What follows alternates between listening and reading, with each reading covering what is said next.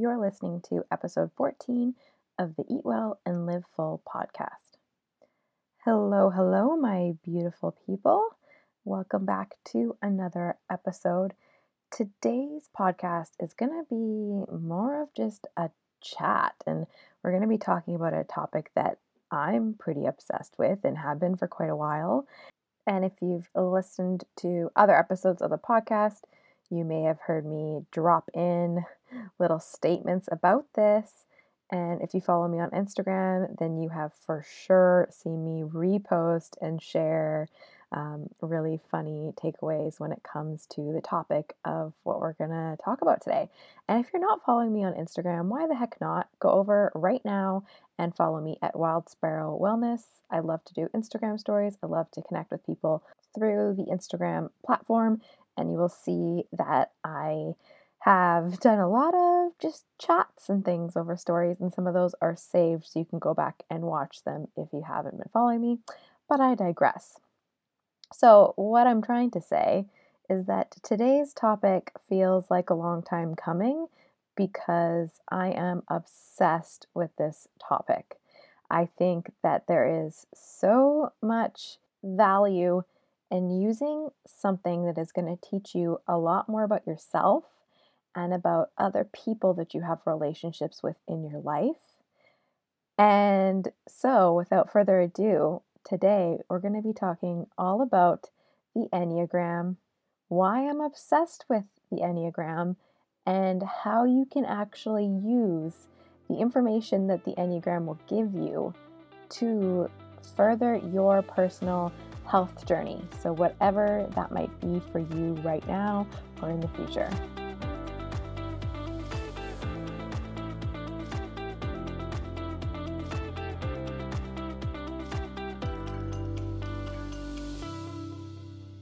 Okay, so today's podcast is going to be way more relaxed. I don't have a script, going off the cuff, and just talking about the Enneagram test or the Enneagram personality system.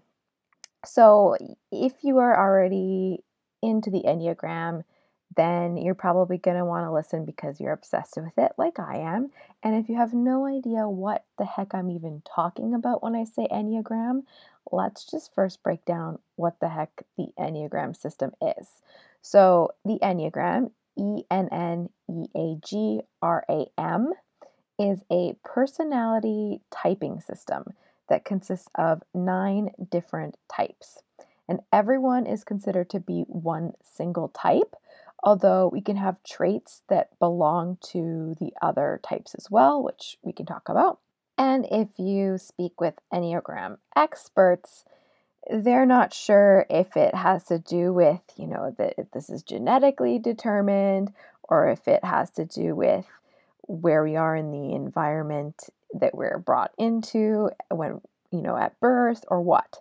But the premise is that it is a personality type system and there are nine different types. And Ennea means nine, apparently. Thank you, Google, for that one. And so these are universally identified by the numbers 1 to 9. And these numbers have a standard way of being placed around this Enneagram symbol, which is kind of like a circle with um, stars and diagonal lines that kind of connect um, connect the different types one to nine. So if you Google Enneagram, you'll see that symbol. And again, that's just showing that the types are connected in different ways as well. So the Enneagram system places each person into one of these types. And people of a particular type have several characteristics in common, but they can be quite different even though they're the same type. So, someone explained it to me or used this analogy, which I think is great that if you go to, you know, Rona, Home Depot, Lowe's, and you want to pick out a paint color and you go look at the color blue, right? Think of how many different shades of blue in paint colors that there are, but at the end of the day, they're all still blue. So that's kind of how I view it as well that you could belong to this one type, but there's so many different things that make you you within this type, especially when we start to talk about wings, which I will explain in just a second. But I think it's also important to mention that the Enneagram, why I like it is because it's showing you that even though that you're, you know, a type 1, for example, and you're supposed to kind of fit into this box or category of having the traits of a 1, the Enneagram shows you what an unhealthy type would look like versus a healthy type. And it's not just about your health, as in, you know, do you work out? Do you eat well? It has to do with your mental health and has to do with how you actually act. So, are you are you really unhealthy in your relationships in your relationship with yourself with your mental with your mental health with your self-talk with the way that you operate in the world or have you decided to kind of up level and really live healthier li- lifestyle in that healthier mindset and bring out the really positive traits of your type. So I hope that makes sense that even though we are, could identify as the exact same type as one another, there's so many different arrays within those types, right? Like the paint chip analogy. But even within that, there's this sliding scale of really unhealthy versus really healthy um, um, types or people within those types. I hope that did not confuse you even more. okay, so let's talk about one more thing before we get into what the nine types are, and that is wings. And so, a lot of times when I have people do this Enneagram test, and guys, this is like, this is not a part of my business. I just absolutely am obsessed with it and think that it's super fun. So, I have basically every family member, friend do this as often as this conversation comes up. And so, a lot of times people will get um, when they do a test online, they'll get an, uh, a type, but they'll get like a really close second. So, like, for example, again, just for ease, let's say they come up with that they're pretty much a number one, but a two is a really close second. So, what that means is that you usually have one characteristic or the characteristics of one type, and then the types that lie adjacent to that type could be called, could be showing as wings. So let's just make it an actual example here. So if you're a type 5, right, and you're showing characteristics of a type 5, you might also show the characteristics of a 4 or a type 6 because those are adjacent to the 5. And so we could say that you are a type 5 with a 4 wing or a 6 wing. So, a lot of times when you do the tests online, you might get 5W4 or 5W6. So, if one doesn't have a dominant wing, then it's said that the wings are balanced. So, you could be a type 5 with a lot of traits of a 4 and a 6 as well.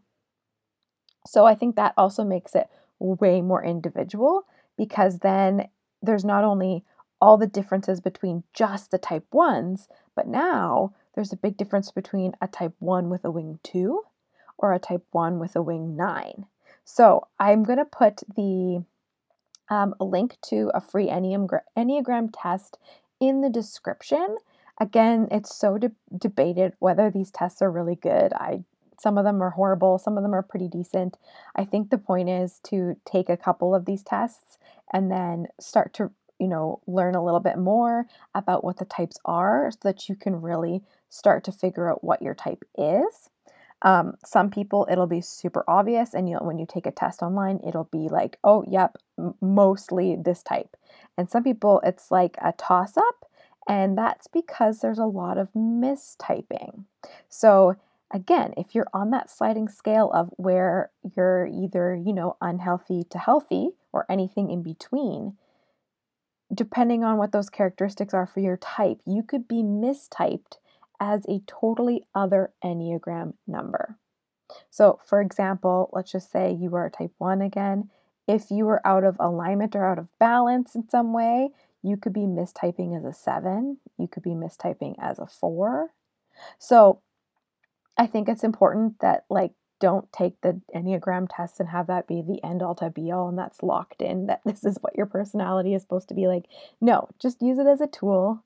And then if it's confusing, there is also, I'll put in another link to um, the site that I like that really spells out the mistyping. So, how you might be mistyping as a totally different type.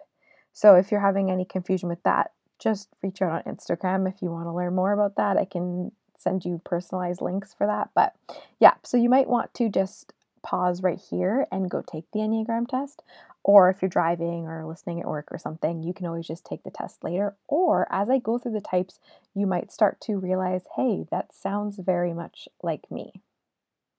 Okay, so before I get into the nine types, let's just summarize for more clarity.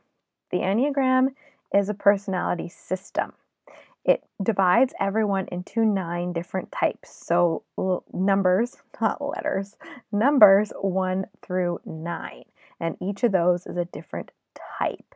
But within that type, you can be from unhealthy to healthily operating, or you could have a wing. So, you might be show, um, showing some of the personality traits of an adjacent type. So, again, for example, if you are type 5 on the Enneagram, so you're mostly showing type 5 traits, you could also have traits of a type 4 or a type 6, or even both if you're balanced. And then, with that being said, let's go into what the nine different types are. Each type is given kind of like a, a name of what represents their type, some characteristics that really represent that type. And it also tells you what each type's basic fear and basic desire is, which I think is so cool because I think as we go through these, you'll probably start to identify with some of these. And that's where the self realization, the self growth happens when you start to tap into like this deeper layer of what is motivating you. So, what is a fear that you have, or what is a desire that you have? And I know for me personally, when we get to my type, it's like so obvious to me that this is definitely my fear and this is definitely my desire. And it has driven me in my life or pushed me away from things in my life as well. So, without further ado, I've rambled on enough. Hopefully, you understand the basic concept of what the Enneagram is. And let's talk about the nine different types. Starting with type 7. No, I'm just totally kidding. I could never do that to you guys. Starting with type 1. So, ones are called the reformer. So, they are rational and idealistic. They are principled, purposeful, self controlled, and perfectionists. Ones are very ethical and they have this really strong sense of what's right and what's wrong. And so they tend to be teachers or advocates or people who are trying to strive to improve things in the world and they're really afraid of making mistakes. So they're very well organized, they're orderly, and they try to maintain really high standards. But this also means that they can end up being really critical and of not just themselves but others, and they tend to be perfectionists. They can have problems with resentment and being impatient because of this, right? So they really, really just want to see everything being right and trying to go out and improve things in the world. So, at their best, so when they're operating as a healthy type 1, they are very wise and discerning and realistic and noble, and they can even be morally heroic. Their basic fear is of being corrupt or evil or defective. And their basic desire is to be good and have integrity and to be balanced, moral decision makers. So, with the wings, that with a one that has a wing nine, they're known as the idealist, and a one with a two wing is known as the advocate. So, key motivations of a person with a type 1 personality they want to be right, they want to strive for higher, and they want to improve everything.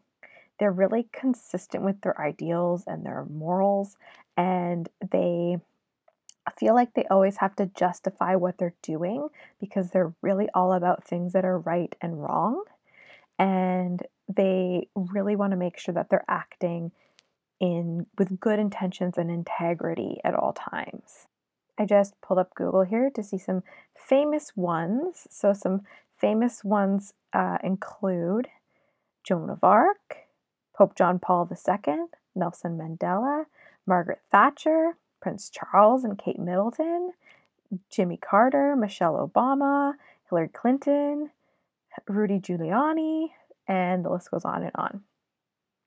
Ones are the type of people who literally will sacrifice themselves for the good of others. They really are the ones that want to take action and be really useful in the sense of creating a better world or a better system. So, in history, ones are usually the ones, the ones who um, have left their comfortable lives to do something extraordinary or to do something really tough and make a difference because they felt that it was a higher calling that made them do this. So if we look at people who have, you know, become heroes in in wars or who have like Gandhi, like completely changed a nation or or Nelson Mandela, right? Those are ones who have taken really practical action and they want to be useful in the best sense of the word, meaning that they are consciously having this mission that's driving them to help everyone around them fulfill becoming better people, becoming um, and creating a better environment. Ones often have a really strong sense of purpose, but they end up being really strict with themselves that's where that perfectionist mentality comes in. And they also feel that they have to justify themselves in their own eyes and in the eyes of people around them to kind of prove that what they're doing is good and is um, trustworthy and is the best course of action to take. So, ones, when they are their best selves, they are extraordinarily wise and discerning. They are very realistic they they almost know what the best action to take is in each moment and it can be really inspiring and hopeful and their mantra is the truth will be heard at average levels so people operating or ones operating kind of just at an average level they're kind of dissatisfied with their reality and they become high minded idealists so they kind of feel that it's up to them to improve everything. And so they can become advocates, but they can also become critics. And this kind of changes things into that they have to explain to everyone how things ought to be done. And then at really unhealthy levels, this is when they become really um, kind of cruel towards themselves and other people for doing things the wrong way. And it can really uh, create a lot of anxiety and, and depression because they feel like they're being so hypocritical of them all the time because they're not perfect enough and yet they're pointing out imperfections in everyone else. If you have a boss who is a type 1, they might say, Here, let me show you a better way to do that.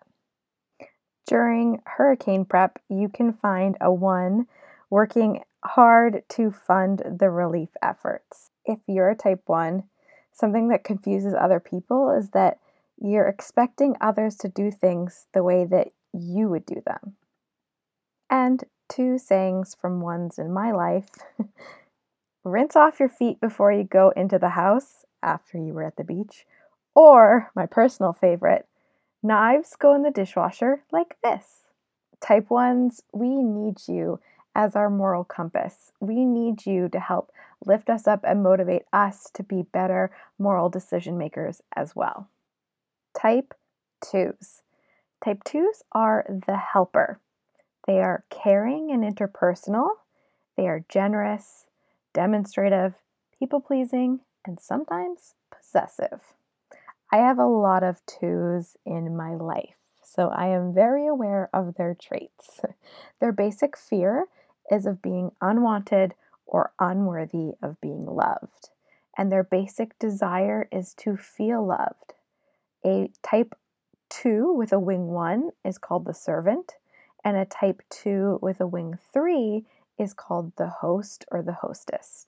Their key motivations are, like I said, they want to be loved, they want to express their feelings for others, they love to be needed and appreciated, they love to get others to respond to them, and some famous type 2s, again, according to this quick Google search, are Kenny G, Paula Abdul, who else? Grizzly Man, Elizabeth Taylor, Ele- Eleanor Roosevelt, Nancy Reagan, Monica Lewinsky, Martin Sheen, Danny Glover, and Stevie Wonder.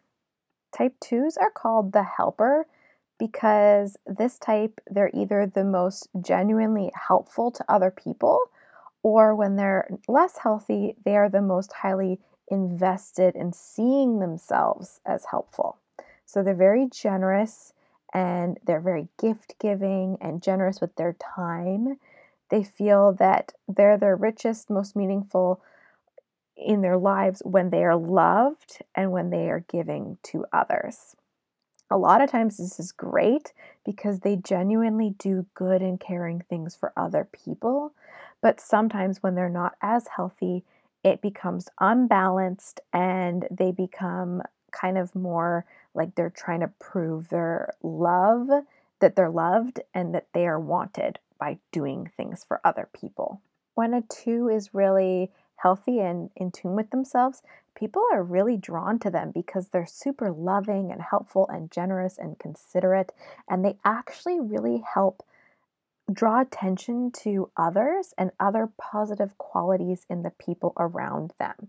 And so they really are the embodiment of the good parent that everyone wishes that they had. Someone who sees them exactly as they are, understands them with compassion, helps and encourages them, tries to be help them be more patient with themselves, always willing to lend a hand.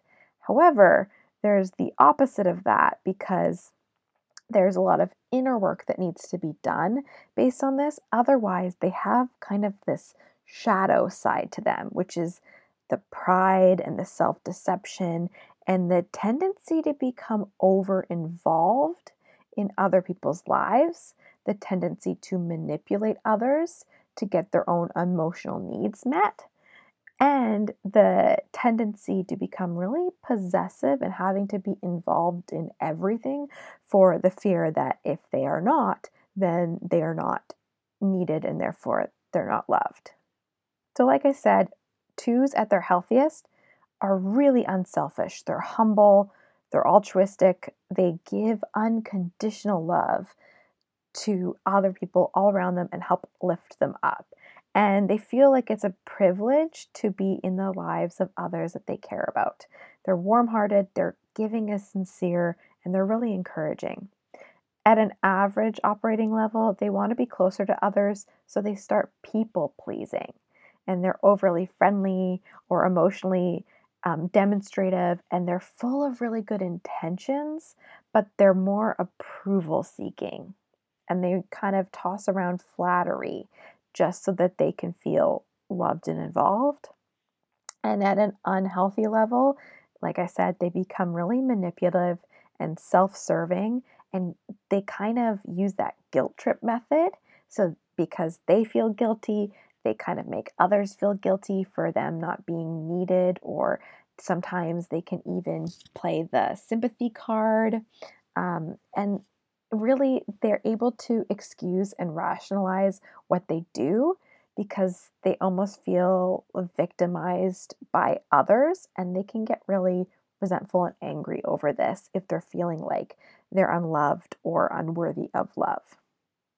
When it comes to health and wellness, I think it's important to point out Type 2s are the most likely to abuse food and even like medications and binge eating and the ones who will run to chocolate or carbohydrates and have that like they're feeling love starved so they use food instead and hypochondriacs they tend to be hypochondriacs for the sympathy factor and i think this is funny because some of the twos in my life I would call sometimes a hypochondriac. And if they're listening to this, I say that with all of the love in my heart. If you have a boss who is a type 2, you might hear them say, Please don't hesitate to come see me if you need anything at all to get started. And like I said before, they are also known as the host or the hostess if they have a wing three. So they're usually the ones when you come over to their house that, Here, I just made this. Do you need another drink? I will give you the shirt off my back. Here, I'll make whip up new muffins. Here, you don't like that coffee, let me remake it. They are very like over the top in always being there to to give not just love, but, you know, material things as well. At the beach, a type 2 might be the person saying, Here, use my sunscreen. Here, borrow my towel. I brought lots of snacks for everyone. No need to pay me back. During hurricane prep, they're the one out there checking on all their neighbors, making sure they're okay. And type 2 is what you do that confuse other people, expecting others to anticipate your needs without them being expressed fully. Just because you know what our needs are doesn't mean that we can read your mind. Type 3, the achiever. Type 3s are success oriented and pragmatic, adaptable, excelling, driven, and image conscious. The basic fear of a type 3 is of being worthless, and their basic desire is to feel valuable and worthwhile. Type 3s with a wing 2 are known as the charmer, and type 3s with a wing 4 are known as the professionals. Their key motivations are to be affirmed, to distinguish themselves from others, to have attention, to be admired, to impress others, and for their life to have immense value. At their best, they're self accepting, authentic, and everything they seem to be. They can be very good role models for others. Type threes are the ones who have the really big dreams and hopes and desires. They're not afraid to dream big and they embody the best of society and the best of culture when they are at their best. They're often successful and well liked because they believe in themselves the most and in developing their own personal talents and capabilities. And so that can really, you can see that portrayed as a role model or a coach or even a teacher um, or you know a, a head of a family a lot of times because type 3s value success and they want to see everything that they're doing as as success and their success equals their worthiness this can become really tricky because if success is defined by other people, like their family and their culture, their social sphere, uh, things in their external environment, um, success can turn into things like having money or having a certain level of status or being valued for everything that they're good at versus what could really be truly successful or what success means to them deep down inside. Because threes are the achiever, you can often see this even in little kids who who receive a lot of praise for something that they're good at and then all of a sudden they put a lot of their energy into that activity because they know that they're good at it and therefore successful and that equals happiness. Threes are the type of people that you want to go to when you need a pump up, when you need to dream big, when you need to make some decisions on how to move forward, because they are people of achievement and action taking. And so they're not afraid to give you a little bit of tough love and be your coach and be your cheerleader at the exact same time. So, threes at their highest level are self accepting, they're very direct and authentic, and everything that they seem to be. They're modest, they're charitable, they're self assured and energetic, and they're very competent and they have very high self esteem.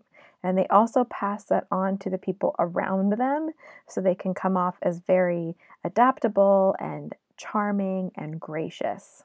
Average level threes are highly concerned with their performance, so doing their job well, and especially if they have a type 2 wing, really um, people pleasing in the sense of that they're terrified to fail. And so their status and their success becomes based on people around them and their social status and their career. And they become social climbers and they're just invested in being the best, even though sometimes they don't even know what the best truly means. And at their very worst, threes have a huge fear of failure and humiliation. They become very opportunistic because they are willing to do whatever it takes to preserve this illusion that they have everything together. And they become really deceptive and devious because they're not authentic and they can really um, they're doing themselves such a disservice, but it's more important to them when they're unhealthy to preserve this idea of being successful, idea of that they have their sh- together, but they don't. And they become very vindictive. And they almost, like at their very, very worst, are obsessed with destroying others around them and putting them down a bit just so that they can feel good about themselves. Some famous type threes would be Caesar, Bill Clinton, Tony Blair, Prince William, Arnold Schwarzenegger, Muhammad Ali, Andy Warhol, Lance Armstrong, Elvis Presley, Madonna, Sting, Whitney Houston, Will Smith, Demi Moore, Kevin Spacey, Reese Witherspoon. As you can see, a lot of people who are famous are type threes because of that success factor. Michael Jordan, Tiger Woods, Cindy Crawford, Tom Cruise.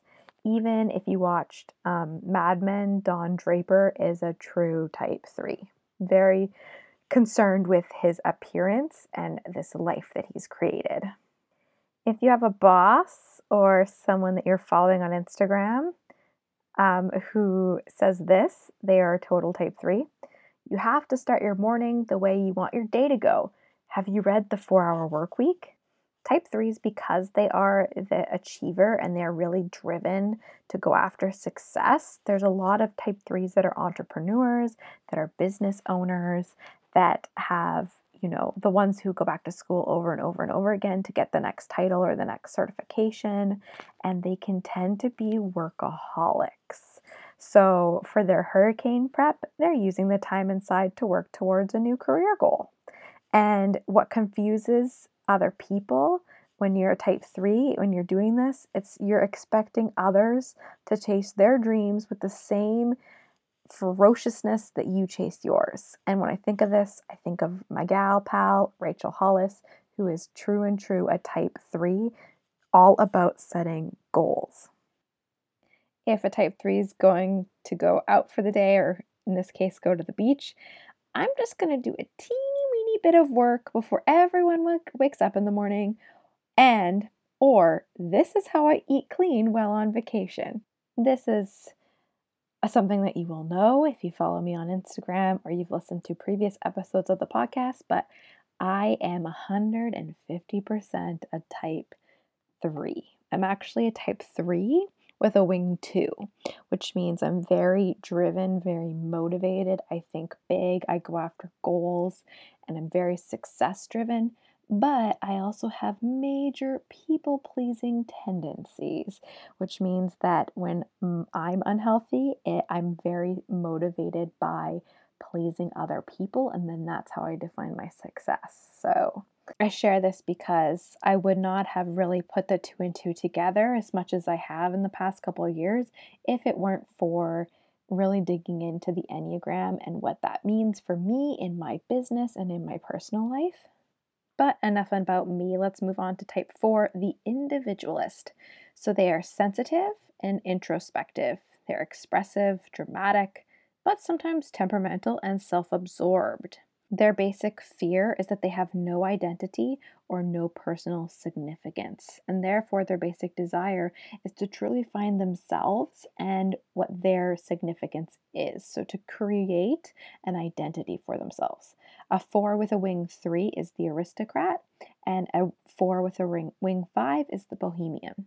Their key motivators are that they want to express themselves and their individuality, to create and surround themselves with beauty, to maintain certain moods and feelings that make them feel good, and to withdraw to protect their self image or to care for their emotional e- needs before attending to anything else. If they're not as healthy and self assured, they tend to attract people in their lives who will rescue them out of situations. Stevie Nicks, Annie Lennox, Prince, Sarah McLachlan, Alanis Morissette, Florence and the Machine, Amy Winehouse, Jeremy Irons, Angelina Jolie, Winona Ryder, Kate Winslet, Nicolas Cage, Johnny Depp, and the tattoo artist Kat Von D are our oh man, guys, and Criss Angel. Sorry, I had to put that one in there. These are all famous type fours. Type 4s are really honest with themselves and their feelings, and they can look at their motives, their contradictions, and even emotional conflicts without denying or whitewashing over them like some of the other types might do. So they can be really in tune with how they feel.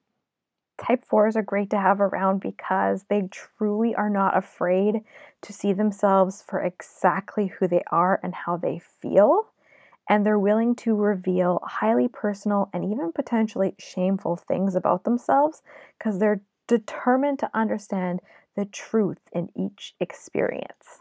I feel like type 4s would make really great counselors because they're really good at processing painful experiences or emotional experiences that might kind of overwhelm other types or that other types might just push under the rug.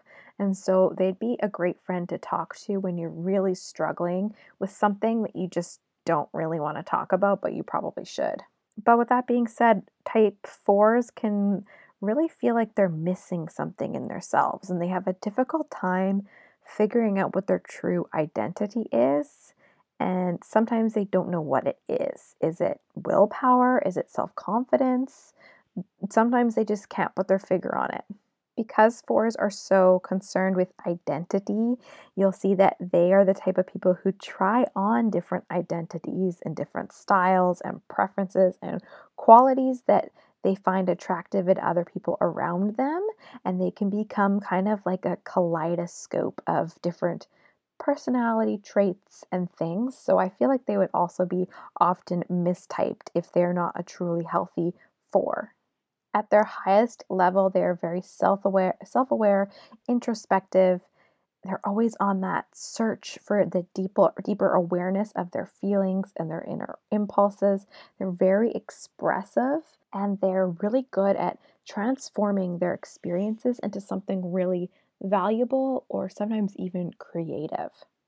Average operating fours are sometimes seen as art, the artistic or romantic ideals. They like to create things that are beautiful or aesthetically p- pleasing to create these heightened realities or basically put on a performance of fantasy and feelings and imagination. But they can become really withdrawn to protect this beautiful image that they're trying to create and to and also just to buy time to sort out their feelings. They may also struggle with feeling really different than others, and they might see that as a bad thing if they're not really in tune or if they're not operating as a healthy type 4. And at really unhealthy levels, they become really self inhibiting and angry at themselves, depressed, and they alienate themselves from others and start blocking their emotions. And they get almost like analysis paralysis, but like emotional paralysis because they start to feel ashamed and they're almost become tormented by all these feelings that they're having that they're not sure how to work through, and that can start to alienate them from others. If you have a type 4 boss, They will probably say something like, Today we're going to hold a feeling circle so we can all just get it all out there in the open. Okay, I'll start. At the beach, a type 4 goes to the most secluded area and stares off into the ocean. And then three hours goes by and they're still saying, This is magnificent. Hurricane prep type 4s they enjoy watching the pre-storm weather and just take it in. And type, if you're a type 4, what you do that confuses others is expecting others to share in the perfect romantic experience that they may not even know that it's supposed to be romantic at all. Type 5, the investigator. They're intense and very cerebral. They're perceptive and innovative, or secretive and isolated. Their basic fear is being useless, helpless, or incapable. And their desire is the opposite to be competent, to be capable, to become an expert. Type 5s with a wing 4 are the iconoclast, and the type 5 with a wing 6 is the problem solver. Their key motivations are to possess knowledge, to understand things very in depthly, to have everything figured out so that they can always defend themselves from any threats in the environment or in their career and always be the go to expert. So you can probably guess who some famous type 5s are. Albert Einstein, Emily Dickinson, Mark Zuckerberg, Jane Goodall, um, Eckhart Tolle, Stephen Hawking, and Van Gogh. Type 5s are called the investigator because they really want to figure things out and how things work. And they will tend to question and investigate everything. So I feel like there's a lot of scientists out there who are type 5s. And the thing is that when they are really self assured, um, and they have spent all this time investigating and becoming the expert and they're operating as a healthy type 5 that they're really secure and they have high self-esteem because they know that they have this degree of expertise that allows them to connect with the world in a totally different way than other people and they tend to think like i'm going to find something that i can become really really good at and i'll be able to meet every challenge that's set before me because i know exactly how to deal with that and if i don't then i'm going to do more research or learn more things to really make sure i'm the expert in that. Because of this if you have a type 5 in your life they're probably going to spend a lot of time contemplating and observing and listening and taking notes and kind of thinking things through and learning more and questioning and going back over things, which, if they're not operating at a very healthy level, could probably lead them to almost procrastinate on something because they don't know all the answers or they don't have the whole entire puzzle figured out. Much of their time is spent collecting evidence and collecting information and developing thoughts and ideas and skills that they think is going to prepare them for something. But the problem is, if they're operating at an unhealthy level, they spend so much time preparing for something that they kind of lose what they're even preparing for in the end. At their best, type 5s are visionaries and they are so profound at figuring things out. They're so open minded. They look at things as a whole in their true context, and they're the ones who make these amazing discoveries and open up totally different doors for the rest of us. At an average level, they really have to fine tune everything before acting. So, like I was saying, they have to really work things out in their mind and prepare and practice and gather more resource, resources and study and acquire a new technique and then become specialized in something and become the intellectual expert. And before they'll actually make an action step, and they can even become really cynical and argumentative because of all this time spent researching and trying to find the answer to an answer within an answer. And at the very unhealthy level, they become really isolated from reality and eccentric and really unstable and fearful because they keep rejecting different ideas and different social attachments because they're kind of frightened by what happens if they don't find the the answer or if they don't know everything and they become it's almost like a distorted reality where they kind of feel crippled to make any kind of choice or decision and they get these weird phobias of things. So I'm kind of thinking of like Sheldon from the Big Bang Theory here. If you have a boss who's a type 5, they're going to say, Where's your research on that? Hurricane prep type 5s are the ones watching the radar and collecting food and doing the really like practical research part. What confuses others? Type 5s, something that you do, you're expecting others to not miss you when you're gone. At the beach, you're the one who's collecting seashells and leaves and noticing the bird prints and identifying the animals and collecting research. Type 6 is the loyalist. They're committed and security oriented. They're engaging, they're responsible, or they can be anxious and suspicious. So they are motivated by wanting to have security and feeling supported by others. They want to be reassured and they want to always fight against any feelings of anxiety or insecurity. So their basic fear is of being without support or without guidance and their basic desire is to have that security blanket and that support. So a type 6 with a wing 5 is the defender, and a type 6 with the wing 7 is the buddy.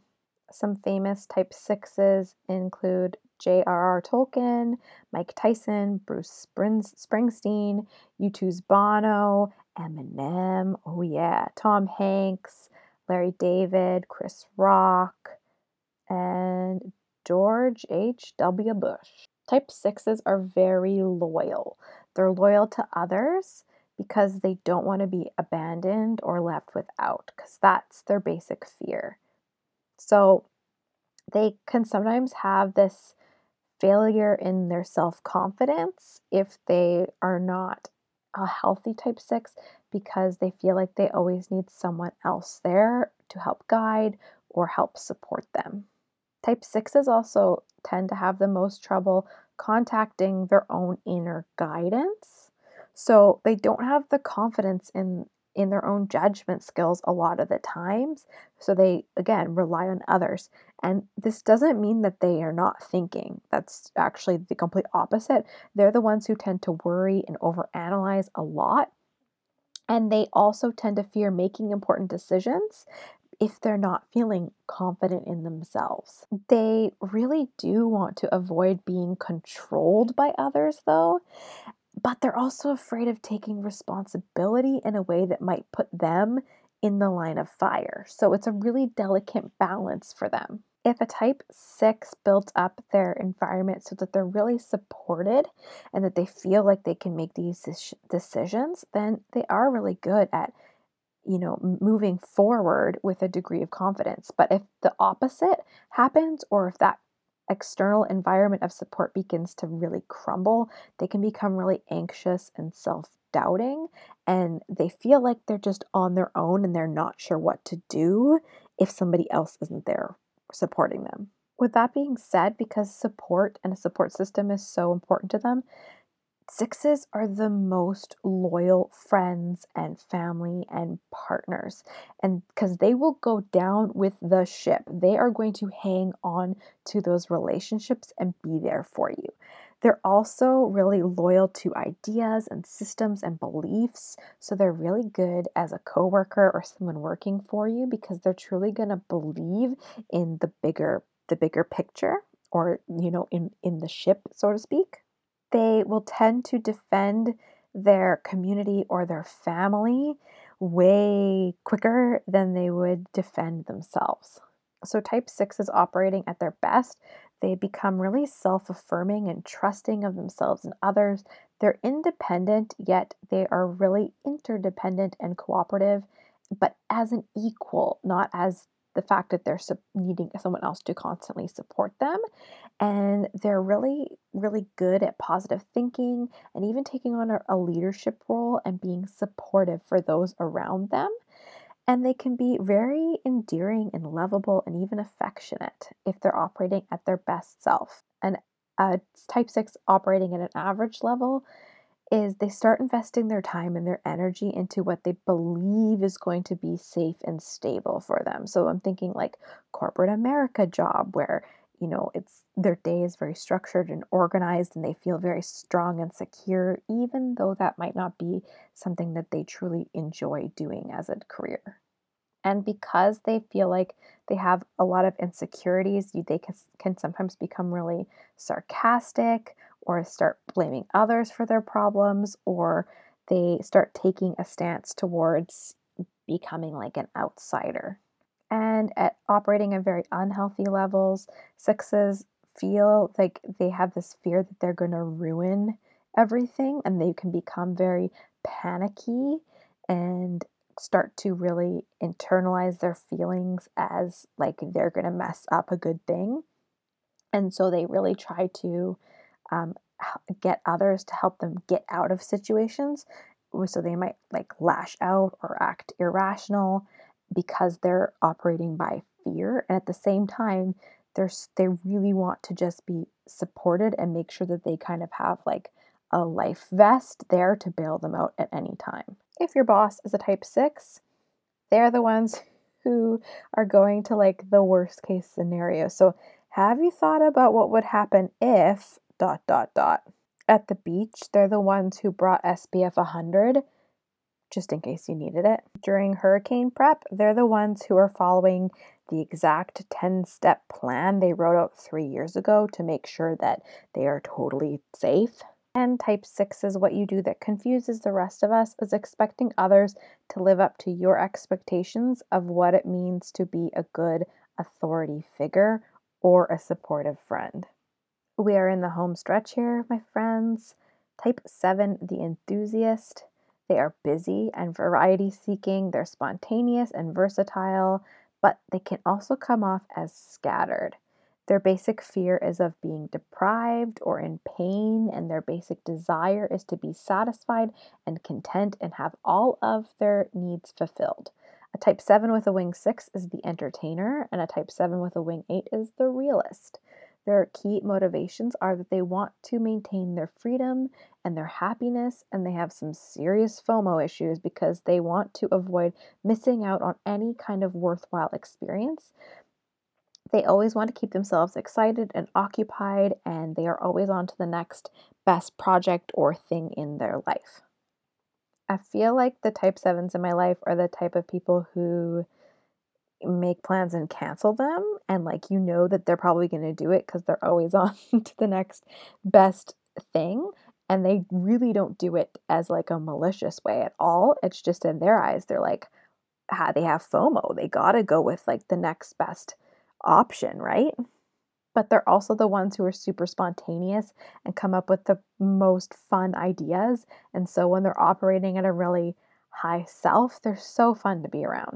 Mozart Benjamin Franklin, Amelia Earhart, Thomas Jefferson, Miley Cyrus, Fergie, Mick Jagger, Britney Spears, Russell Brand, Katy Perry, George Clooney, Brad Pitt, even Robin Williams, Mike Myers, and Jim Carrey.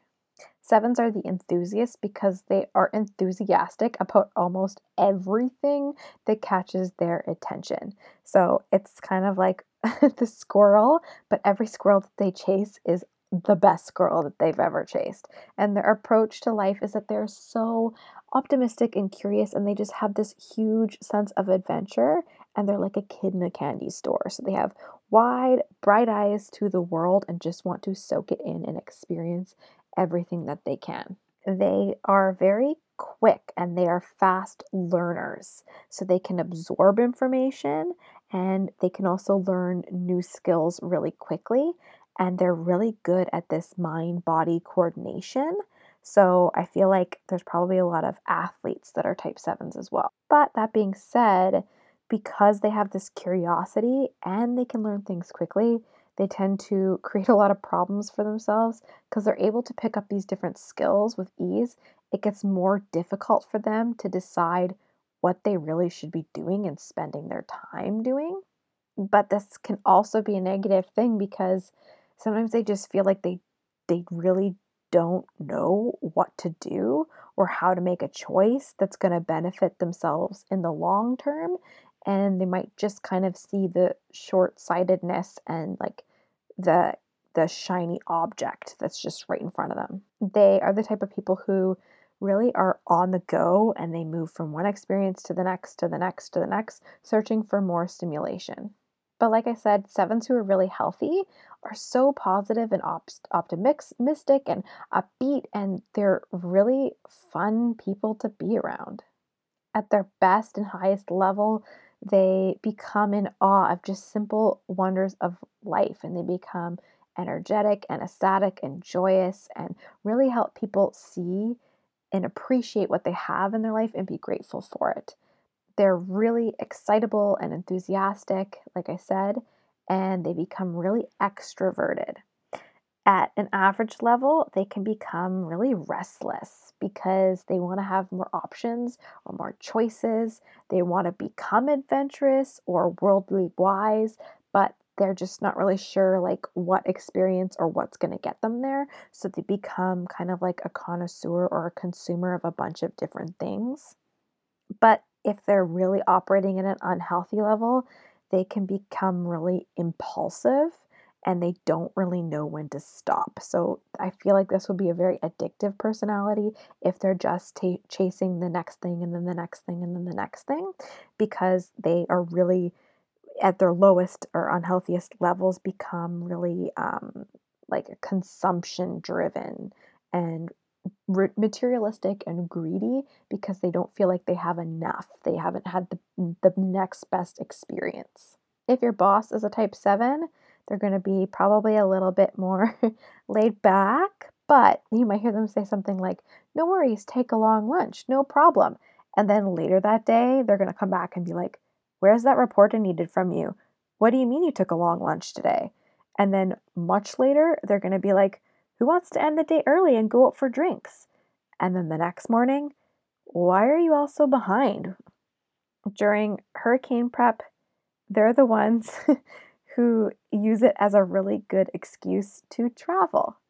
And what they do that confuses the rest of us is that they're expecting others to move on with their lives when they've decided to move on with theirs. So they kind of expect the rest of us to just be able to jump to the next thing.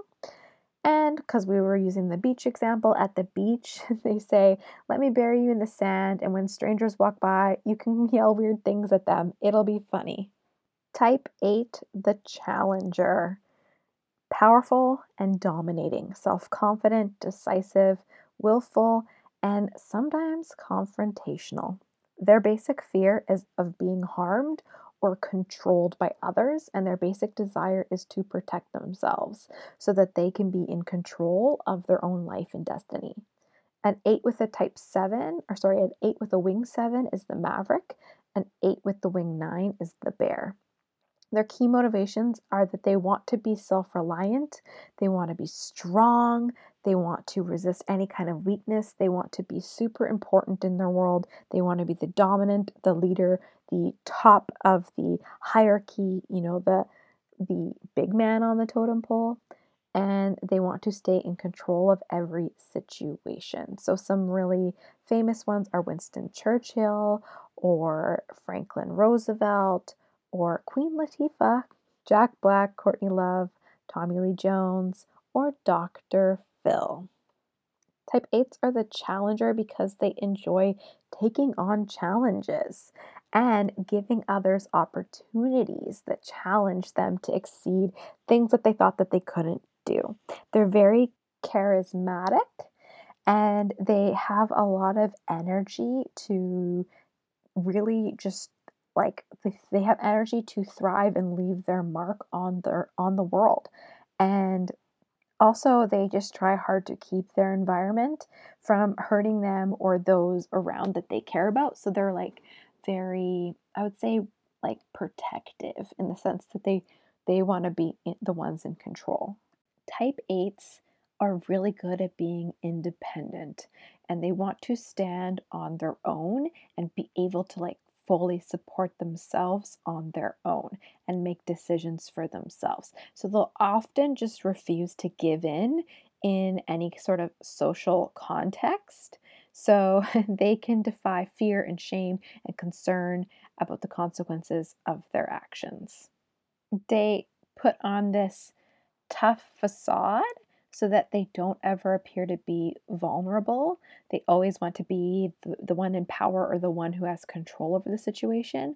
But this is kind of like a double edged sword because the, the blessing is that they will be able to take on the responsibility of like their health and their wealth and their well being and the well being of those around them. So they make great family family members because they're always going to be there to like kind of help you get the best out of you. But the double edged sword is that they are really afraid of being hurt emotionally and they use the, their physical strength to protect their feelings and they'll really keep their emotions locked up and keep them really safe so that no one can touch them or see their vulnerability. At their healthiest levels and at their best, they become really self restrained, they are merciful, they are very good at mastery and very good at be- being like an authority figure in life. They're courageous and they're willing to put themselves in serious jeopardy to achieve a vision or have lasting influence. So they, again, are really great historical leaders. They are self assertive, self confident. They're the strong ones.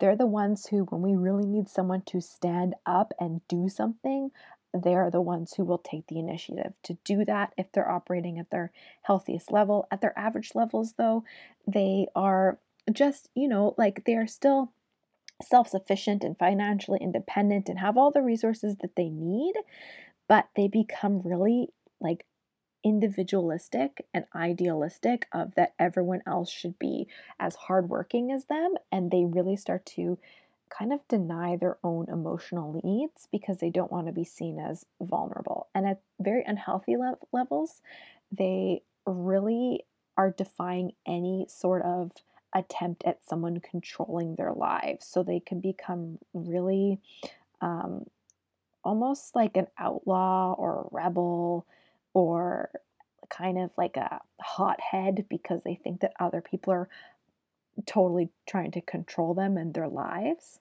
And they can become really fired up super easily because they see things as threats. They can become pretty regimented and well, it's that control factor, right? Like they like to be in control. So, as your boss, I don't care if you think there's an easier way to do it, just do it the way that I told you to do it because that's the way I like it to be done and that's the way it should be done. At the beach, I bet I could hold my head underwater for five minutes because they're all about taking on challenges. During hurricane prep, they're building all of the things, but also business is operating pretty much as usual. And what you type 8s do that the rest of us are confused by is that you're expecting others not to get offended by the truth as you see it. So sometimes you can be a little too harsh with the truthness. We made it to number nine. Nines are the peacemaker. They're easygoing and they're receptive and reassuring. They're agreeable, but they can also be complacent.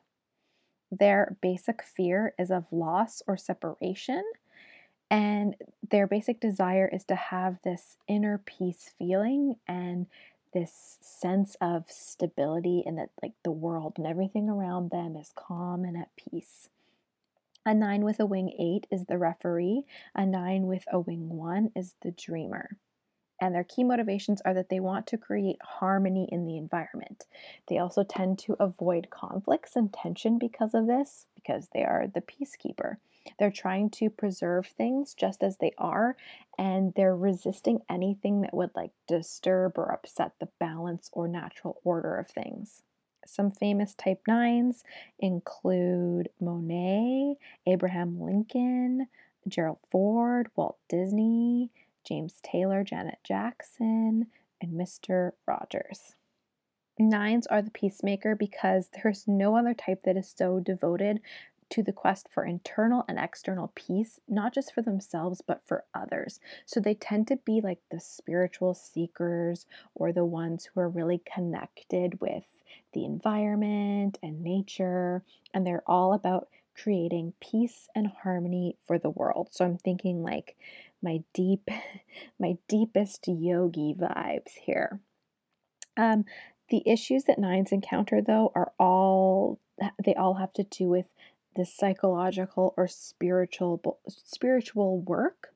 Um, it's this being awake versus falling asleep, openness versus being blocked, tension versus relaxation, or peace versus pain. Nines are at the very top of the Enneagram, so sometimes they're called the crown of the Enneagram.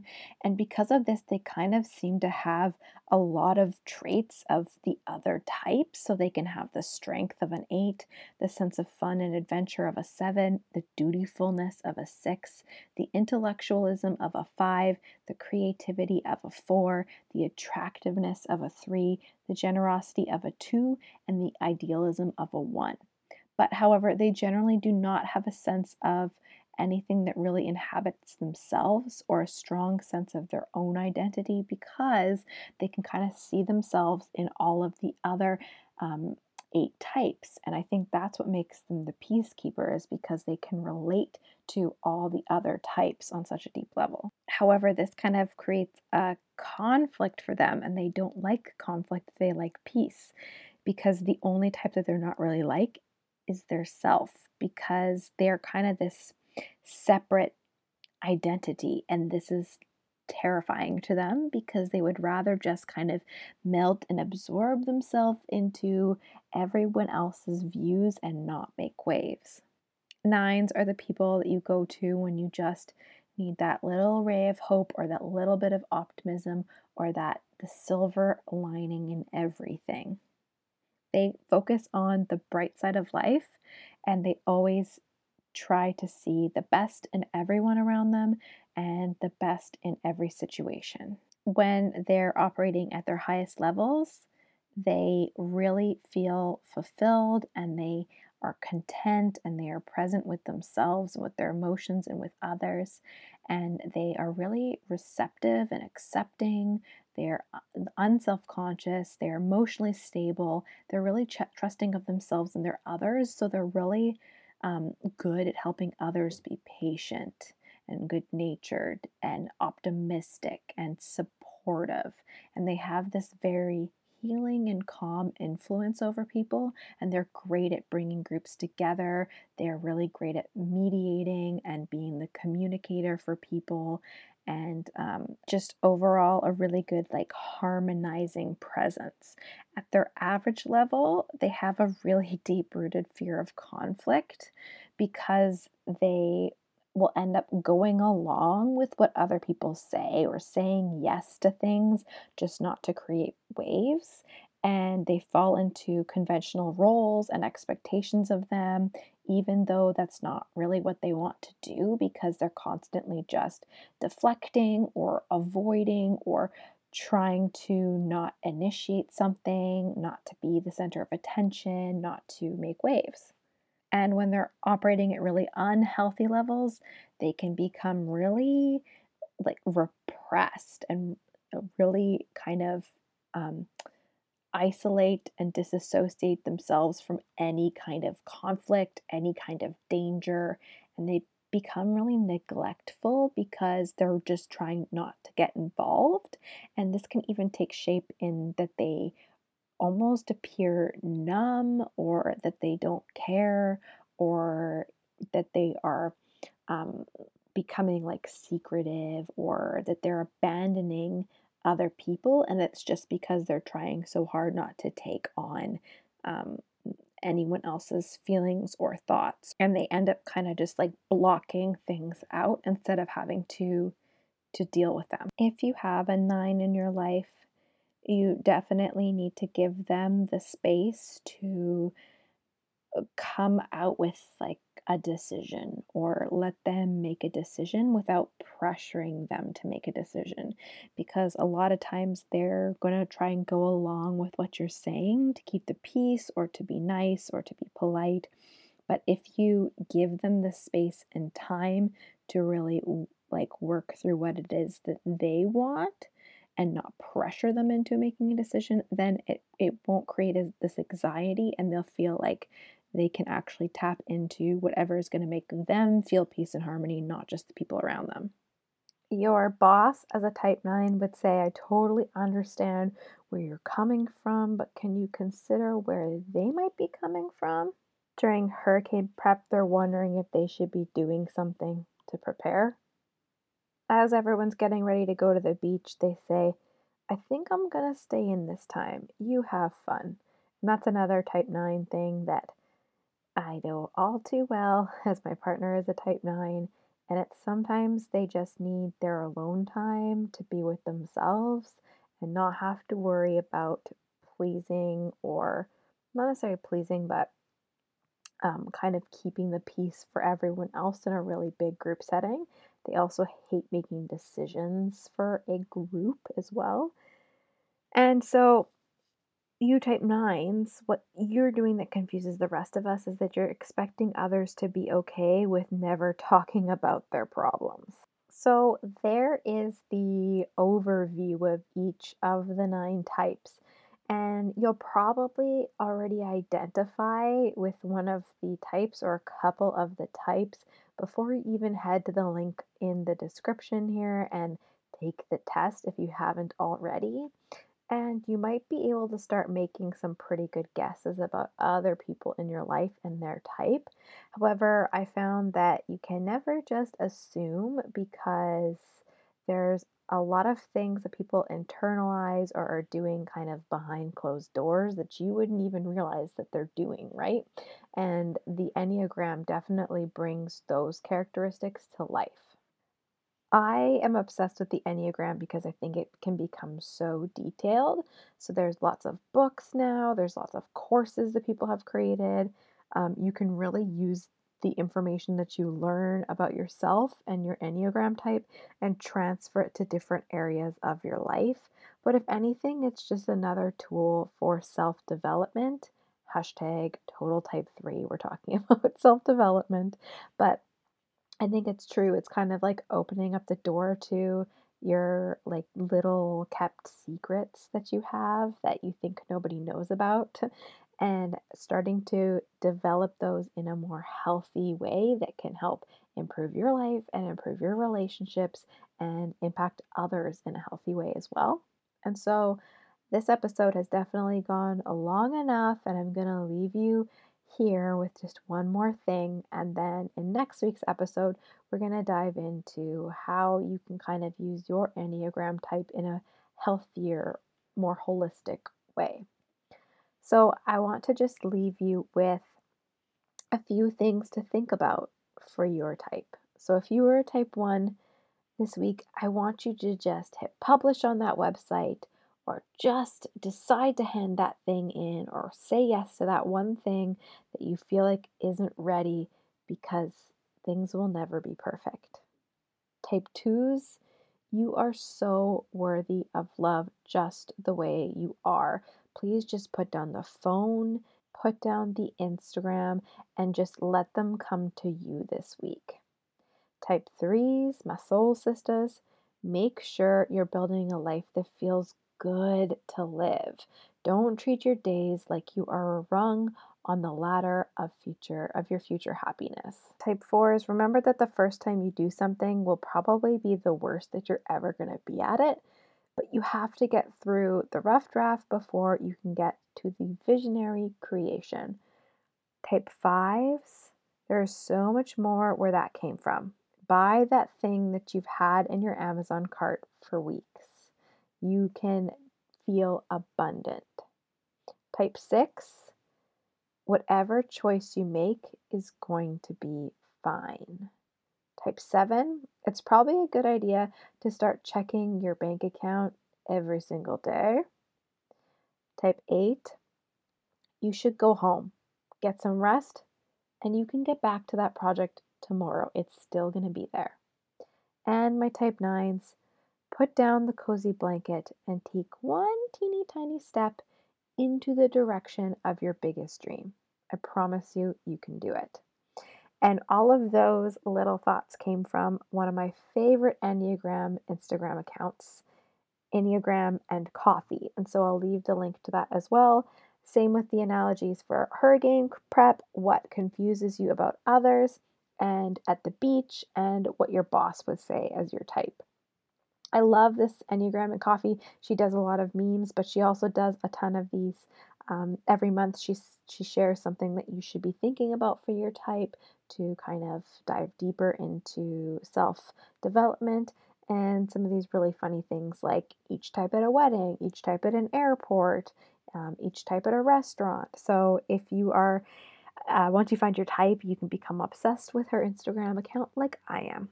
Okay, thank you guys so much for hanging in there with me for this longer episode. I hope that you learned a little bit of something about yourself today or about others in the relationships in your life. And like I said, once you take the Enneagram test and you dive in, I hope that you're just as obsessed with it as I am and come back and listen to next week's episode. Also, head over to Instagram and follow me at Wild Sparrow Wellness and then send me a message and tell me what your type is, okay? And then, like I said, go on to all the beautiful Enneagram Instagram accounts and start tagging me when you repost these because some of them are so bang on. Okay, that's it, guys. I will catch you in next week's episode. Have a wonderful week.